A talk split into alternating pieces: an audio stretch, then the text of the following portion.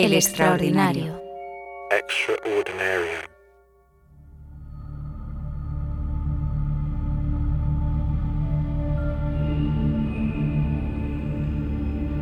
¿Cómo se ordena una casa de alguien que ya no está aquí? Estos pasados 15 días han sido muy intensos de vaciar sus cajones y ordenar así sus cosas más personales. ¿Cómo se vacía un hogar en solo unos días que ha tardado una vida en llenarse? Esta tarde vienen como a presupuestar algunas cosas de mudanzas y de tal. Cuando un padre, una madre o una abuela se van, ¿con qué te quedas? Quedan 3 cajas importantes. Y esas 3 cajas están hechas ya. Y las he ido preparando pensando como si ella se fuese de mudanza a otro lado y eso fuese lo que ella se va a llevar, ¿sabes? ¿Y qué desechas? Para mí ayer fue como el corte de lo que ha sido como la despedida más íntima y a partir de esta tarde ya se abren las puertas y ya empieza a circular todo y a salir las cosas de la casa, se empieza a desmontar el espacio, que eso me da un poco de vértigo. Pero bueno, ya veremos. ¿Cómo se prepara uno para la última mudanza? Cuando te vayas, que sepas que no te llevas nada. Pero antes nos vamos a Las Vegas. Porque he sido invitado a participar en el reality El Precio de la Historia. Un programa que tiene mucho más que ver con la muerte de lo que pensamos. What do we have here? Pues mira, Rick, te traigo una edición limitada de los grandes éxitos del Fari, firmado por él mismo. So you a big fan? Que si soy fan, es el mejor, el más grande. He was risqué. He was on several television shows where they would not film him below the waist. It was too much for the American public to see gyrating hips. Totalmente de acuerdo, Rick. Era un hombre adelantado a su tiempo. He invented rock stardom. I think the Justin Biebers of the world owe him some serious props. La cosa empezó bien. Llegué al programa con un objeto que podría valer un pastizal, firmado por un personaje que interesaba a Rick Harrison, una reliquia que heredé de mi abuelo. Y esta es quizá la razón más habitual por la que alguien trae objetos a este reality. I have my uncle's comic book collection. My dad was a big book collector, so these books were a part of his collection. I got it after my mother had passed away. Heredas un objeto de un familiar y sospechas que podría tener valor. Y ante la duda, acudes a la casa de empeños más famosa de Las Vegas para intentar ponerle precio. Y si hay suerte, sacarle un dinerito. Y para nosotros como espectadores, es una oportunidad para aprender sobre cómo funcionan las herencias materiales. I've got a, diamond tiara. Como este concursante, que ha venido con una joya que han heredado él y sus hermanos. Tiene pruebas que perteneció a la mujer de un presidente de los Estados Unidos. Solo hay un problema. Es muy difícil de dividir en 3 partes, así que deciden convertir el objeto en dinero. Rick analiza la joya y decide pedir una segunda opinión a un experto, que la valora en $75,000. Rick, que es un listillo, ofrece $43,000. Pero no hay acuerdo. El concursante vuelve a casa satisfecho. No lo ha vendido, pero tiene una información valiosa. Sabe que podrá convertir su herencia en dinero y dividirlo en 3 partes. Escuchamos ahora a un señor que entra en la tienda con unas navajas escocesas antiguas. Dice que lo heredó de su padre, que a su vez lo heredó de su abuelo. Así que sospecha que podría valer un dinero. Okay. Pero Rick tiene un ojo avizor para estas cosas y se da cuenta que son réplicas. Pero claro, para el vendedor sigue teniendo valor porque le recuerda a su padre. En otros casos, el objeto que hereda un familiar no es falso, pero vale mucho menos de lo que uno imagina. Como esta mujer, que ha traído unos pases especiales de béisbol de los años 20. They're American League baseball field passes from 1925 to I believe the 30s and 40s. Son objetos que parecen raros y la concursante espera conseguir muchos miles de dólares. Pero Rick las estudia y estima que valen mucho menos que eso. Está dispuesto a pagar $1,000. $1,000, a lo que la concursante contesta: I just Couldn't let him go for that. No podía soltarlos por ese precio. En el momento que se da cuenta que no valen mucho dinero, entra en juego el valor sentimental del objeto. Entra en juego el recuerdo de la persona que te lo legó. Heredar objetos tiene muchas facetas, y en El precio de la historia solo vemos ejemplos más mercantiles. Pero, ¿qué pasa realmente con nuestras cosas cuando morimos? Hay cosas que tienen una vida extraordinariamente efímera y otras que pueden vivir varias generaciones. Pero la cruda realidad probablemente sea otra. Yo creo que ahí hay una disociación entre lo que esperamos que pase con nuestros objetos y lo que realmente pasa, ¿no? Tenemos la sensación de que nuestros objetos serán heredados y tendrán otra vida, pero la realidad es que creo que la mayor parte de las veces acaban en el vertedero directamente. En este capítulo conoceremos a un librero adiestrado en el arte de ordenar las bibliotecas de los difuntos. Seguiremos la pista de una mujer experta en borrar los rastros más íntimos de nuestro paso por la Tierra. Visitaremos la casa de una artesana que acaba de morir, para escudriñar las huellas materiales que dejó atrás. Y contaremos, como siempre, con Alfredo González Ruibal, un arqueólogo experto en abrir zanjas en nuestro pensamiento. Me llamo Marcus H., soy enterrador de cuchufletas y esto es La Historia es Ayer.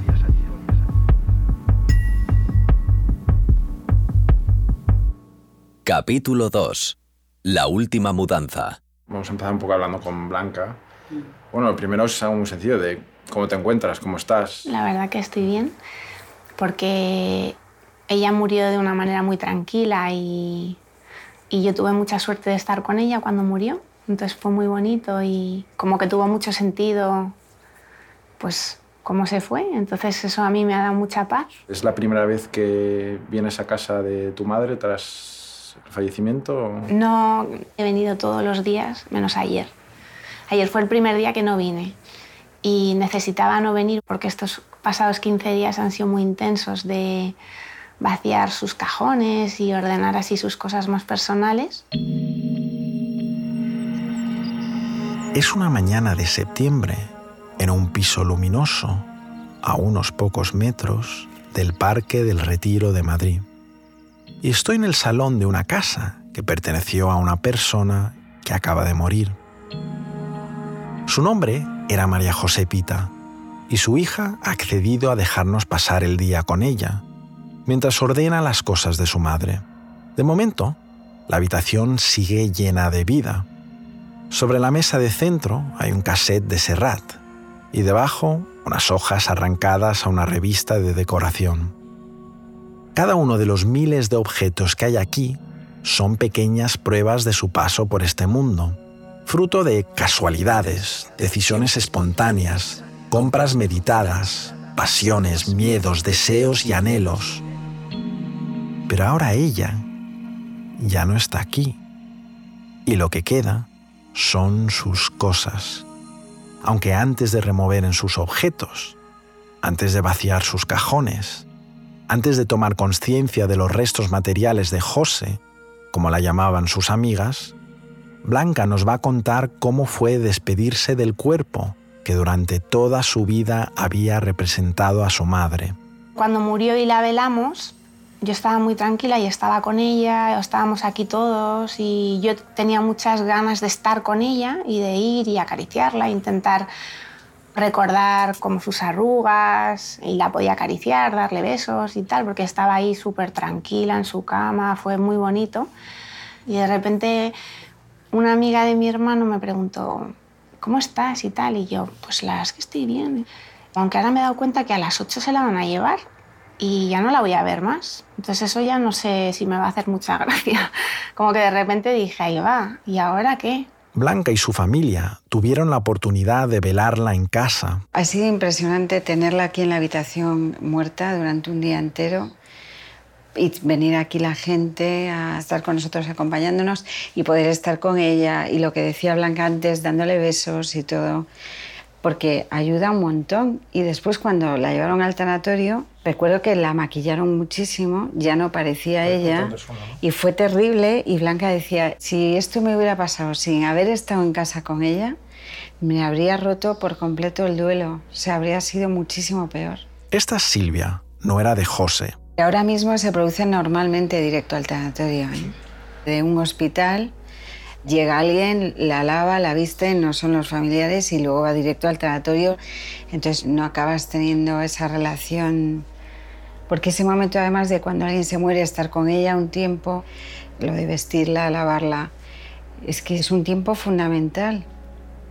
Porque te ayuda a ver que eso ya solo es un cuerpo y a sentir que ella se ha quedado dentro de otra forma.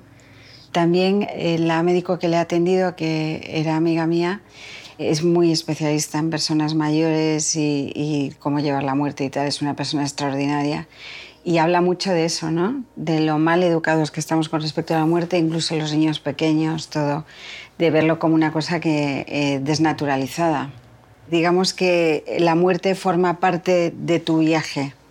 No es algo malo, no es algo terrible que tal. Forma parte de tu viaje, es una cosa más que te ocurre dentro de él, ¿no? Antiguamente, la muerte no se ve tanto como una interrupción, sino como el paso a una fase distinta. Esa interrelación entre la vida y la muerte es lo que ha sido habitual en la mayor parte de culturas humanas, en parte porque la muerte era un hecho cotidiano. Ahora cada vez la estamos encerrando más en determinados espacios, en los hospitales, en los tanatorios, y no se ve como algo tan integrado en la vida cotidiana. Y no hay más que ver cómo se diseñan los tanatorios contemporáneos. Cuando visitas un velatorio, lo primero que te sueles encontrar es un grupo de gente en la entrada, tomando el aire y charlando de forma distendida.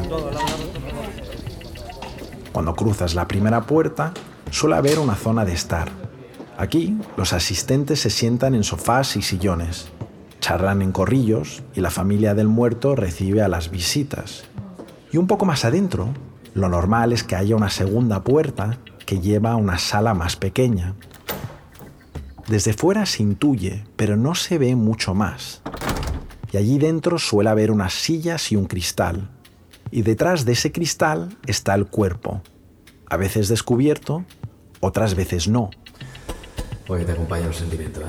Lo siento mucho, de verdad. Casi todo el mundo que visita los tanatorios no pisa esta sala. La mayoría vienen a acompañar a los vivos, más que a despedirse de los muertos. En los velatorios del siglo XXI, el cuerpo se esconde. Pero no siempre fue así. Cuando era pequeño recuerdo el hecho de la muerte como algo relativamente cotidiano. Ir a los velatorios con el cuerpo presente, las velas, las cruces delante del muerto, el libro de firmas. No hace mucho tiempo, el velatorio se hacía en el hogar del difunto. Una de las cosas que más hemos perdido ha sido el aspecto del tratamiento del cuerpo del muerto. Ha habido un proceso de alejamiento de los cuerpos de los muertos y ahora nos producen una mezcla de horror, asco, repugnancia, de temor. Entonces queremos verlo cuanto menos mejor. Ya se encarga la funeraria de hacerlos desaparecer, de vestirlos, de incinerarlos para que no podamos no ya ver el cuerpo muerto, ni siquiera imaginarnos el proceso de corrupción del cuerpo, ¿no? de decadencia material. Pero esto es una cosa muy, muy reciente, incluso dentro de nuestras propias sociedades. Pero claro, esto es solo España.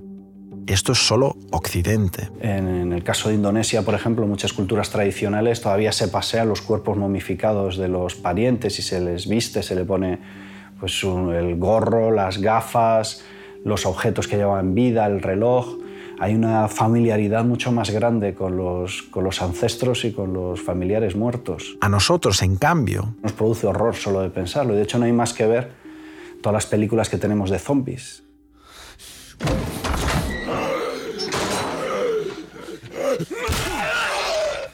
Y es un temor que series como The Walking Dead explotan de forma magistral. Hola. ¿Estás ahí? Empezaba a dudar. ¿Dónde estás? ¿Ahí fuera? ¿Puedes verme ahora mismo? Sí, te veo. Estás rodeado de caminantes. Eso es lo malo. ¿Hay algo bueno? Porque los zombies somos nosotros en descomposición. Es nuestro yo en proceso de putrefacción. En cambio, en sociedades prehistóricas o en sociedades preindustriales prácticamente contemporáneas, los cuerpos eran una parte esencial del ritual funerario, no un obstáculo, no algo que tenemos que ocultar, sino realmente el protagonista. Y nuestra tendencia actual a esconder el cuerpo les hubiese resultado muy extraño. Lo de no quiero ver el cadáver porque lo que quiero es recordarlo cuando estaba vivo. Eso en una sociedad tradicional no tiene ningún sentido. Te acuerdas de la persona viva, pero quieres ver el cadáver y vas a manipular el cadáver. En algunos casos extremos, como entre los indios Yanomamo, por ejemplo, en Venezuela y en Brasil, lo que se hacía era incinerar el cadáver, pero después se mezclaba con plátano y se lo comía, ¿no? Se machacaba en un mortero y se comía entre todos las cenizas del cadáver, ¿no? Era como una forma ya de integrar a los muertos y a los vivos, una forma radical. En otras culturas tradicionales, no es raro enterrar, desenterrar y volver a enterrar. Tenemos los casos de enterramientos secundarios que decimos en arqueología que son extremadamente habituales desde el Paleolítico, desde hace 10.000 años o 15.000 años tenemos ejemplos de tumbas que se abren para sacar los huesos, para volverlos a enterrar. Los huesos se pintaban, se decoraban, se les ponía arcilla. Y esto ha sido lo normal, el hacer cosas creativas, aunque a nosotros nos llame mucho la atención, con los huesos de los antepasados. Y esto era también una forma de pacificar esos restos. En una de las zonas donde yo trabajo, en la frontera entre Sudán y Etiopía, hay un grupo que se llama los Uduk y tienen un proceso que se llama el pacificar la tumba o calmar la tumba. El enterramiento inicial no tiene mayor importancia, haces un agujero y pones al muerto. Pero un año después se desentierra ese cadáver, se sacan los huesos, se hace toda una serie de rituales y se vuelven a enterrar los huesos en otra tumba. Y ese es el auténtico funeral, es cuando ya has pacificado a la memoria de ese muerto, ya lo has incorporado a la memoria ancestral. Hemos vuelto a la casa de José para seguir documentando el proceso de vaciado de su hogar. Mi primera impresión es que está todo por hacer. El piso sigue lleno de cosas colocadas en sus respectivos sitios. Sin embargo, Blanca comenta que lleva 2 semanas viniendo todos los días. Y no solo eso, ella siente que la parte más importante del vaciado ya ha terminado. Para mí quedan 3 cajas importantes y esas 3 cajas están hechas ya. Una tiene sus cartas y sus objetos personales, no que necesariamente tengan valor, pero cosas muy ligadas a ella. En la segunda caja están sus diarios y sobre todo sus agendas. Ella escribía todos los días en una agenda lo que había hecho ese día y algo bueno que hubiese pasado en el mundo ese día. Y luego hay una tercera caja que son fotos. En esas 3 cajas está la esencia de lo que fue su madre para ella. Las he ido construyendo de cosas que iban saliendo de unos cajones y de otros y las he ido preparando pensando como si ella se fuese de mudanza a otro lado y eso fuese lo que ella se va a llevar, ¿sabes? O como si de repente un sobrino mío o mi hija o algo así dentro de muchos años se encuentra con esas cajas en un desván y las abre y descubre al personaje que existió, ¿no? En estos 15 días, Blanca apenas prestó atención a los libros exquisitos de José. No se interesó por su vajilla ni los recuerdos de los viajes de su madre al lejano oriente. Estaba demasiado centrada en recopilar lo que ella consideraba la esencia material de su madre. En este caso, el trabajo minucioso de archivo personal quedó en manos de la hija de José, pero hay personas que prefieren adelantarse a este momento en vida, o por lo menos intentar controlar aquello que dejarán atrás cuando mueran. Hace muy poquito me llevé a mi casa 2 bolsas llenas de cartas que una persona no quería que se encontraran en su casa y que no tiene familia, para pasarlos por la trituradora. Esta es María Galay. Pero le costó dármela, se le escapó alguna lagrimilla, pero la verdad es que no quería que si en algún momento le pasa algo, pues alguien leyera eso. Galay es una organizadora del orden profesional y a veces le llaman para borrar el rastro de lo más íntimo antes de que la vejez impida hacerlo. Son conscientes de que algo va a pasar en algún momento y lo que quieren es, por lo menos, no preocuparse de qué va a pasar con cosas que no quieren que nadie vea. Cuando Galay trabaja en este tipo de situaciones, lo primero que intenta transmitir es que cuando llegue la muerte, no nos vamos a llevar nada, pero nada, nada, nada.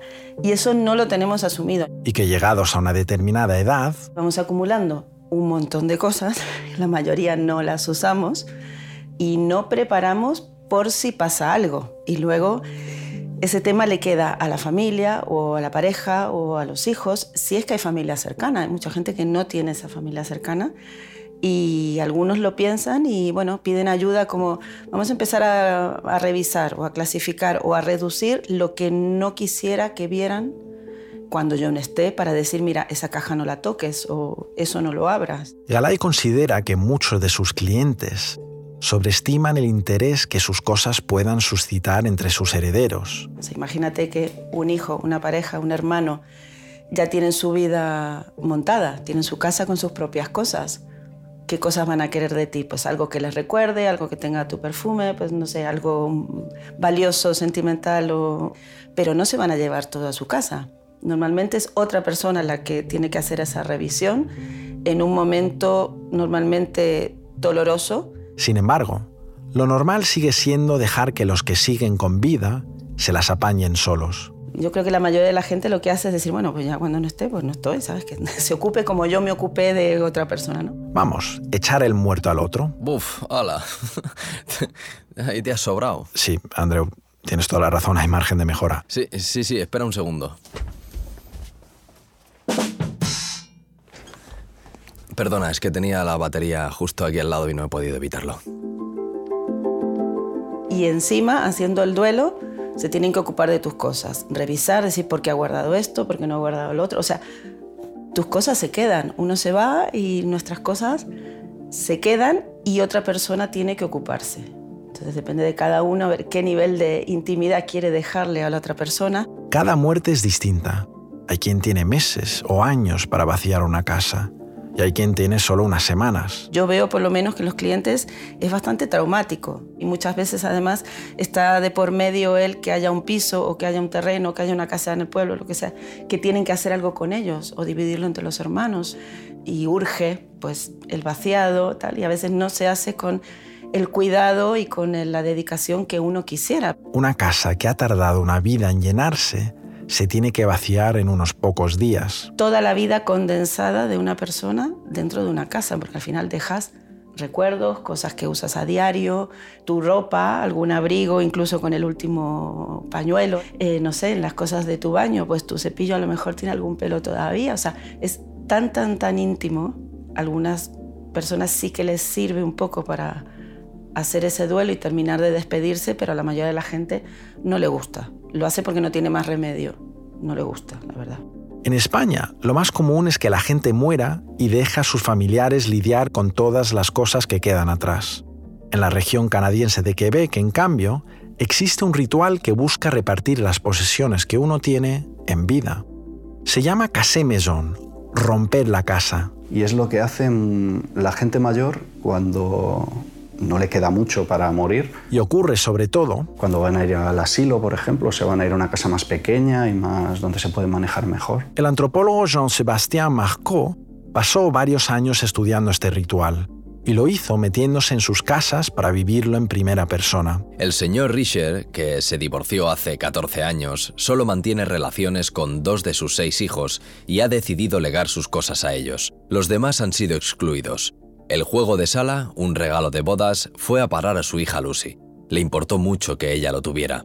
La cómoda que se había fabricado él mismo fue a parar a Véronique, una de sus nietas. La cajonera para Isabel, otra nieta. El aparador para Thierry, su nieto. El armario y estantería de su cocina fueron donados a Claire, una de sus hijas.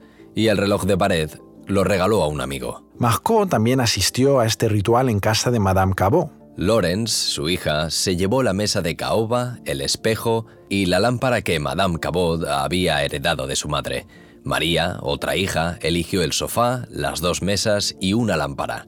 Los regalos de boda los dividió entre sus 2 hijas, los electrodomésticos, la mesa de comedor, los manteles, sábanas, sartenes y las cacerolas fueron a parar a la parroquia de su hijo. Tras varios años de estudio, el antropólogo llegó a la conclusión que esto no era solo un simple reparto de objetos. A Madame Cabot le importaba que sus cosas tuvieran una continuidad, que pudiera transmitir sus cosas. Donar no era un acto de altruismo sin más. Genera una serie de expectativas de futuro, mantiene viva la relación.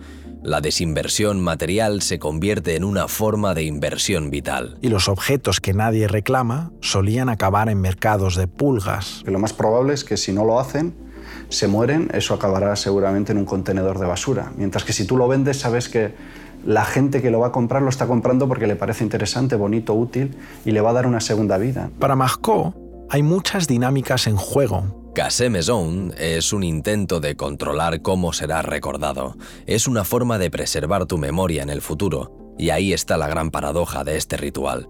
Al romper la casa, nos reconstruimos en el legado y los recuerdos del otro. Sobrevivimos a nuestra presencia física. Trascendemos a la vez que influimos en cómo será nuestra trascendencia.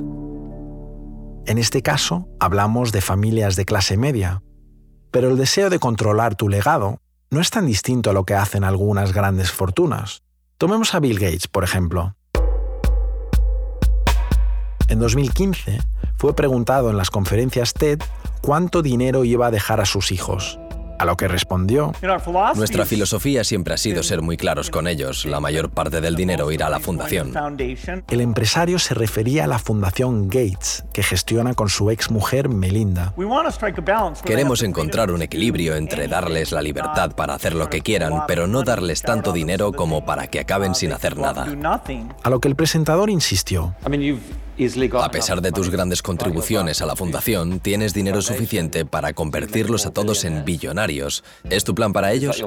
A lo que el empresario contestó: no, they won't have anything like that. Ni de coña. Ellos no tendrán ni de lejos ese dinero. Bill Gates no estaba dispuesto a romper su casa para dejarlo todo a sus hijos. Bill y Melinda estaban actuando de manera similar a las ancianas de Montreal. Estaban intentando controlar su legado en vida, dirigir al máximo cómo serán recordados y cómo será empleado su dinero antes de su muerte, y con ello, evitar posibles guerras familiares, como aquellas que amenazan con destruir la fortuna de la familia Roy. I am surrounded by snakes and fucking morons. Sí, habéis oído bien. Me refiero a esa familia que protagoniza la serie Succession. What are you waiting for? A kiss? Fuck off. Be gone. Bye bye. Y ese machote mal hablado que escuchamos es Logan Roy, el patriarca de una familia que controla un imperio de la comunicación. Para aquellos que no conocen la serie, Roy es el dueño y fundador de Waystar Royco, uno de los grupos de comunicación más poderosos del mundo. Y el gran conflicto de la historia gira alrededor de su incapacidad para soltar la compañía que fundó. El primer capítulo de la serie empieza con un cumpleaños. Logan Roy acaba de cumplir 80 años y se espera que anuncie su retirada. Todo apunta a que su hijo Kendall será quien herede la compañía, pero al final cambia de idea y decide mantener el control. As chairman, CEO, head of the firm. Su hijo se lo reprocha, a lo que Logan contesta: It's my fucking company. You are a fucking nobody. Es mi fucking compañía. Tú eres un fucking don nadie. Logan no está dispuesto a perder su identidad y tampoco quiere perder una herramienta que tiene para controlar a sus hijos. Vale que son unos inútiles engreídos, pero ni siquiera busca una alternativa. Logan no está dispuesta a romper su casa como hacen las ancianas de Montreal, porque hay un elemento de Cassé Maison que no había mencionado antes. Al donar sus cosas, el progenitor se sacrifica por sus hijos. Es un acto de amor y sacrificio, una muestra de que el progenitor está dispuesto a morir por sus hijos. Y el patriarca no va a dejar que nadie le relegue del escalafón más alto, porque romper la casa significa aceptar una pérdida de estatus para acceder a un nuevo estatus más alto todavía, el de un ancestro en vida. Y eso es algo que Logan Roy nunca va a aceptar.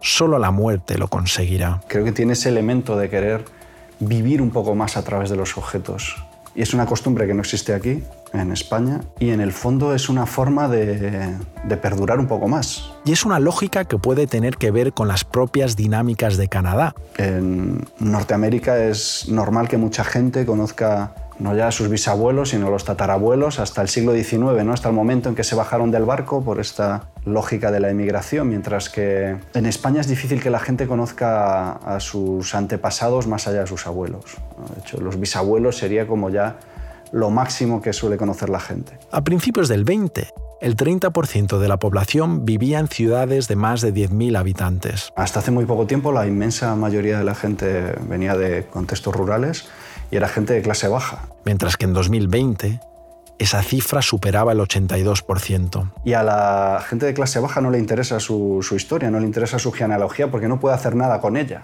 ¿no? Lo único que hace es ratificar que siempre han sido pobres, que siempre han estado en la parte más baja de la pirámide. Es a la gente que está más arriba a la que le interesa demostrar que llevan 1000 años siendo poderosos, y yo creo que eso tiene su correlato material en que no nos preocupamos también de las cosas de nuestros antepasados, ¿no? Que no hay ese deseo de conservarlos y de transmitirlos, que por cierto también es un elemento importante en muchas películas de Hollywood, ¿no? Este objeto me lo dejó mi padre o mi abuelo y yo se lo voy a dar a mi hijo. Creo que esa mística de la herencia material no es tan evidente en España, salvo en las clases altas, por supuesto, ¿no? En las últimas décadas, esto ha empezado a cambiar. Y creo que también por eso ahora la genealogía y la herencia de objetos de prestigio y demás va a empezar a ser algo importante, porque ahora es el grupo de gente que pertenece a ese estrato aspiracional es mucho más grande, ¿no? Es posible que ahora empiezan a surgir esos fenómenos, ese deseo de mantener los objetos de nuestros abuelos, de nuestros bisabuelos, de empezar a hacer estudios genealógicos, estudios de ADN, que es una de las modas también actualmente, ¿no? En Estados Unidos, pero ya ha llegado a Europa también. Si no tienes un legado, hay muchas maneras de inventarlo. Este negocio de la gente que te hace el escudo heráldico de tu familia, ¿no? Para que lo pongas en tu casa, como si todo el mundo en España hubiera sido noble, ¿no? La famosa familia nobiliaria de los Rodríguez, ¿no? Mucha gente tiene esa aspiración a encontrar ese pasado glorioso, que es algo completamente actual y novedoso. La diferencia es que los nobles le hicieron hace mucho tiempo normalmente, ¿no? Y eso pues le da una pátina que no tiene el nuevo rico.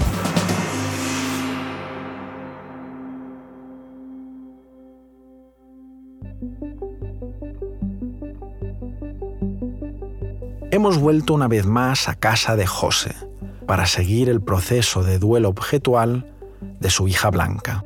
Y una cosa que me ha llamado la atención es un impresionante altar que ha preparado en la mesa del comedor. Es un altar que recuerda las coloridas ofrendas que dedican los mexicanos a sus muertos cada 2 de noviembre. Llena de fotos, pañuelos, objetos y dibujos que pertenecieron a José. Y en el centro descansan sus cenizas. Cuando ella murió y la incineraron, y luego al día siguiente trajeron las cenizas, nosotros nos íbamos todos a Galicia, ¿no? Entonces yo pensé, ¿y cómo la vamos a dejar aquí así? Y pensé en lo de hacer como el altar para que se sintiera acompañada, y al principio empezó siendo algo que eran las fotos que ella tenía nuestras, y de repente pues empecé a poner un montón de fotos más. Y esto supongo te permitió ir a Galicia un poco con una cierta tranquilidad. Sí. Muchísimo, la verdad. A mí me ayudó muchísimo, no sé, me hacía como mucha ilusión, y de repente iba revisando su vida, ves las fotos, es como un recorrido a su vida, ¿no? De muchas cosas, de lo que ella ha vivido, de las personas que éramos importantes, de cómo entre nosotros somos importantes los unos para los otros. Este Belén, pues, por ejemplo, es un Belén de plastilina que hizo mi hermano Rodrigo, que tiene 50 años cuando tenía 6, y ella siempre lo ha llevado a todos lados así, tal cual. En ese altar no hay cosas aparentemente valiosas, no hay nada que pudiese interesar a un anticuario, pero para quienes forman parte de ese recuerdo, tienen un valor incalculable. Esta es mi bisabuela, que para ella era como su madre. Esta es mi tía abuela, esta sí yo en mi primera comunión. Y aquí mi hermano Rodrigo puso unas violetinas, porque a mi madre le encantaban y porque son como los caramelos de nuestra infancia, ¿no? Y yo tengo una hija que tiene 4 años y ella todo el rato me decía, pero ¿de verdad que la abuela se ha morido? Y tal, como que no se lo creía, ¿no? Y el otro día volvió a preguntar, es que yo quiero ir a casa de la abuela para ver si es verdad que se ha morido o no. Al principio tenía muchas dudas porque no sabía si le podía impresionar o cómo tal. Y al final vinimos aquí, ella entró tan tranquila, estuvimos viendo las fotos, fue súper bonito. Nos comimos las violetinas, porque ella, claro, como vio caramelos, y me puedo yo comer la de la abuela, porque total, como ella no está, pues me la como yo y tal. Y entonces al final acabamos como dándole besos a las violetinas y brindando y comiéndonos todas las violetinas. Y entonces ella estuvo aquí, pues esta foto me la quedo yo y esta me puedo llevar esta y esta y esta. Y como que cerró su proceso también, ¿no? ¿Y esta foto por qué la elegiste? Pues esta es una foto que le hizo mi padre a mi madre en un viaje a Portugal cuando eran súper jóvenes. Y siempre ha estado en todas las casas que hemos tenido en una estantería, ¿no? Es muy mi madre esa foto, entonces quería que estuviese ahí. Cuando dices muy mi madre... O sea, muy como, pues eso, ella era una mujer estilosa, coqueta, no sé, ¿no? ¿Verdad? Sí, sí, sí. Como elegante, y también sé que le gustaría que estuviera, ¿no? Que mostrar esa parte de ella. Me recuerda un poco a la tradición mexicana, ¿no? Sí, bueno, yo es que viví 3 años en México. Ah. Entonces, en realidad, me vino por ahí la idea. O sea, porque ellos el Día de Muertos lo celebran muchísimo y van al cementerio, cantan, se emborrachan. Este altar es un repositorio de recuerdos en 3 dimensiones. En realidad, lo que nos llama la atención del ritual funerario en México es que haya sobrevivido hasta la actualidad, porque eso era muy común. El hacer ofrendas a los muertos, el colocar junto a la tumba los objetos que le gusten o que le pueden ser útiles, lleva siendo habitual desde hace miles de años, de hecho desde los inicios de la prehistoria. No solo se hacían ofrendas, las tumbas se llenaban de cosas. La mayor parte de casos históricos o prehistóricos en los que la gente se entierra con los objetos que utilizaba en vida tienen que ver con nociones de ultratumba, en el cual uno considera que después de morir se va a ir a otro mundo, pero que es muy parecido al actual. Y en el caso del Egipto faraónico, donde la gente, sobre todo la gente de clase alta, se entierra con todo lo que necesita para la vida, para esta vida, se entierra con esos mismos objetos para tenerlos en la otra vida. Y eso incluye todo el equipo de sirvientes, una panadería, el bar para fabricar la cerveza, un barco, su casa. Esta práctica ocurría también en la China antigua. Las tumbas de la época Han, que es hace unos 2000 años aproximadamente, los nobles se entierran con toda su casa dentro. Le pasa a los etruscos también, en el siglo V, en el siglo VI antes de Cristo. Es decir, es un fenómeno muy habitual de enterrarse con todo lo que uno tiene. Andy Warhol se fue al hoyo con su perfume preferido. Jesús Gil con su bandera del Atlético de Madrid. Sandra West sentada en su Ferrari descapotable. Y las cenizas de Hunter S. Thompson se lanzaron al cielo desde un cañón.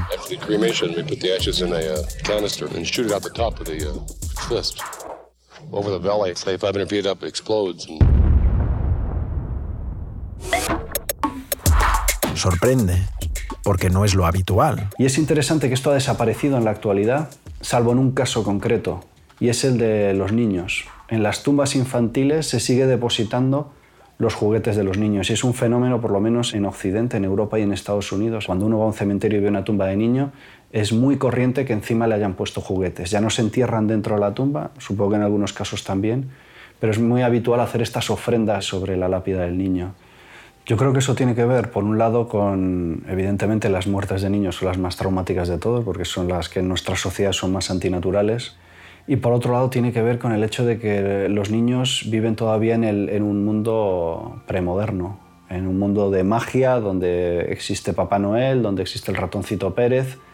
Ellos todavía viven en ese mundo encantado en el que nosotros ya no vivimos. Pero, ¿a qué viene nuestra tendencia a ser enterrados sin apenas cosas? No creo que nosotros no nos depositemos con objetos en las tumbas simplemente por una cuestión religiosa, sino por una cuestión que va más allá, y es las creencias que tengamos de qué es lo que va a pasar después, ¿no?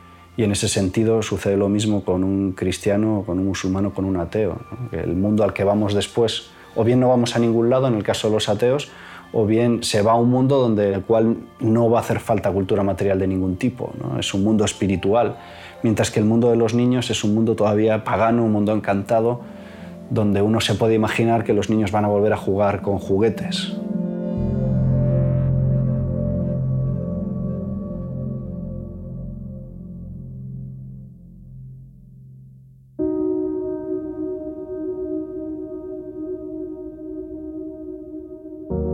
Sigo en casa de José, pese a que Blanca se ha ido un momento a hacer unos recados.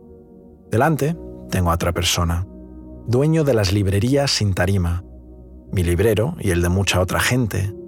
Su nombre es Santiago Palacios, y estoy aquí gracias a él. La familia de José lo ha llamado para ayudarles a organizar sus libros, porque Santiago tiene un talento especial. Cuando los libros se quedan huérfanos, él se encarga de buscarles nuevos propietarios. En mi entorno de amigos y familiar había gente que quería deshacerse de libros y ahí empezamos, en esa línea, ¿no? Primero fue libros que les sobraban en su casa y luego, según iba pasando el tiempo, pues llegamos al momento en el que nos llamaban por temas de familiares que habían fallecido, ¿no? Pese a contar con un equipo, Santiago se encarga personalmente de ir a las casas. También es cierto que el que más contactos tiene, también por mi edad, en ese mundo soy yo. En el caso de la gente que ha fallecido, normalmente los familiares separan los libros que a ellos les interesan y con el resto pues buscamos qué se puede hacer con ellos, ¿no? Entre las páginas aparecen constantes recuerdos del pasado. En casi todas las bibliotecas, cuando te pones luego libro a libro a mirarlo, aparece todo tipo de documento, cartas. Mi madre falleció en octubre del año pasado y yo muchos libros de casa de mis padres los he llevado a la librería. Y el otro día voy a cobrarle a un señor un libro y tiene una foto de mis padres. O sea, es que es tremendo, porque claro, no revisas 100% todo, ¿no? En una de estas salidas, Santiago se encargó de ordenar la biblioteca del difunto poeta Carlos Álvarez y encontró una edición preciosa argentina de la editorial Corregidor con el sello del funcionario y del cura. Santiago supo ahí mismo que Álvarez lo había leído entre rejas. Este hombre estuvo en la cárcel mucho tiempo, la familia te llevaba un libro y el libro tenía que pasar censura del jefe de la galería o de un responsable, de un funcionario responsable y del cura. Porque una biblioteca te dice muchísimo de una persona, tanto la biblioteca como la tiene organizada. Cuando el librero encuentra una joya, procura avisar a los herederos. Siempre que veo algo especialmente interesante, se lo digo.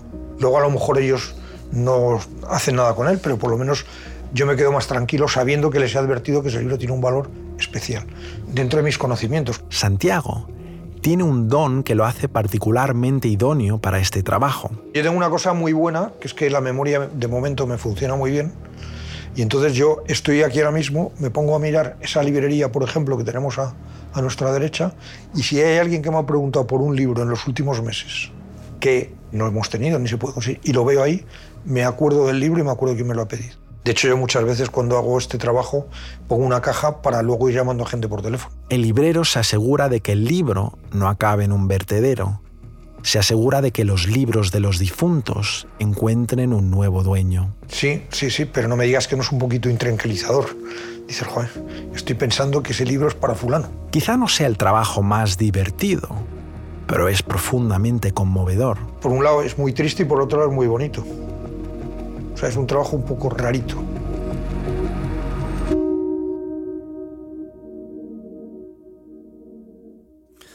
Bueno, pues venga, al lío. Andreu, ¿qué haces? Pues los créditos. Pero si el capítulo no ha terminado. ¿Cómo que no ha terminado? Que no ha terminado. Esto es solo el final de la primera parte. ¿La primera parte? Joder, pero si es que los créditos es lo que más me gusta. Joder, ¿vas a llorar? Pues igual sí. Dime, ¿estás llorando? Que ya te he dicho que sí, coño.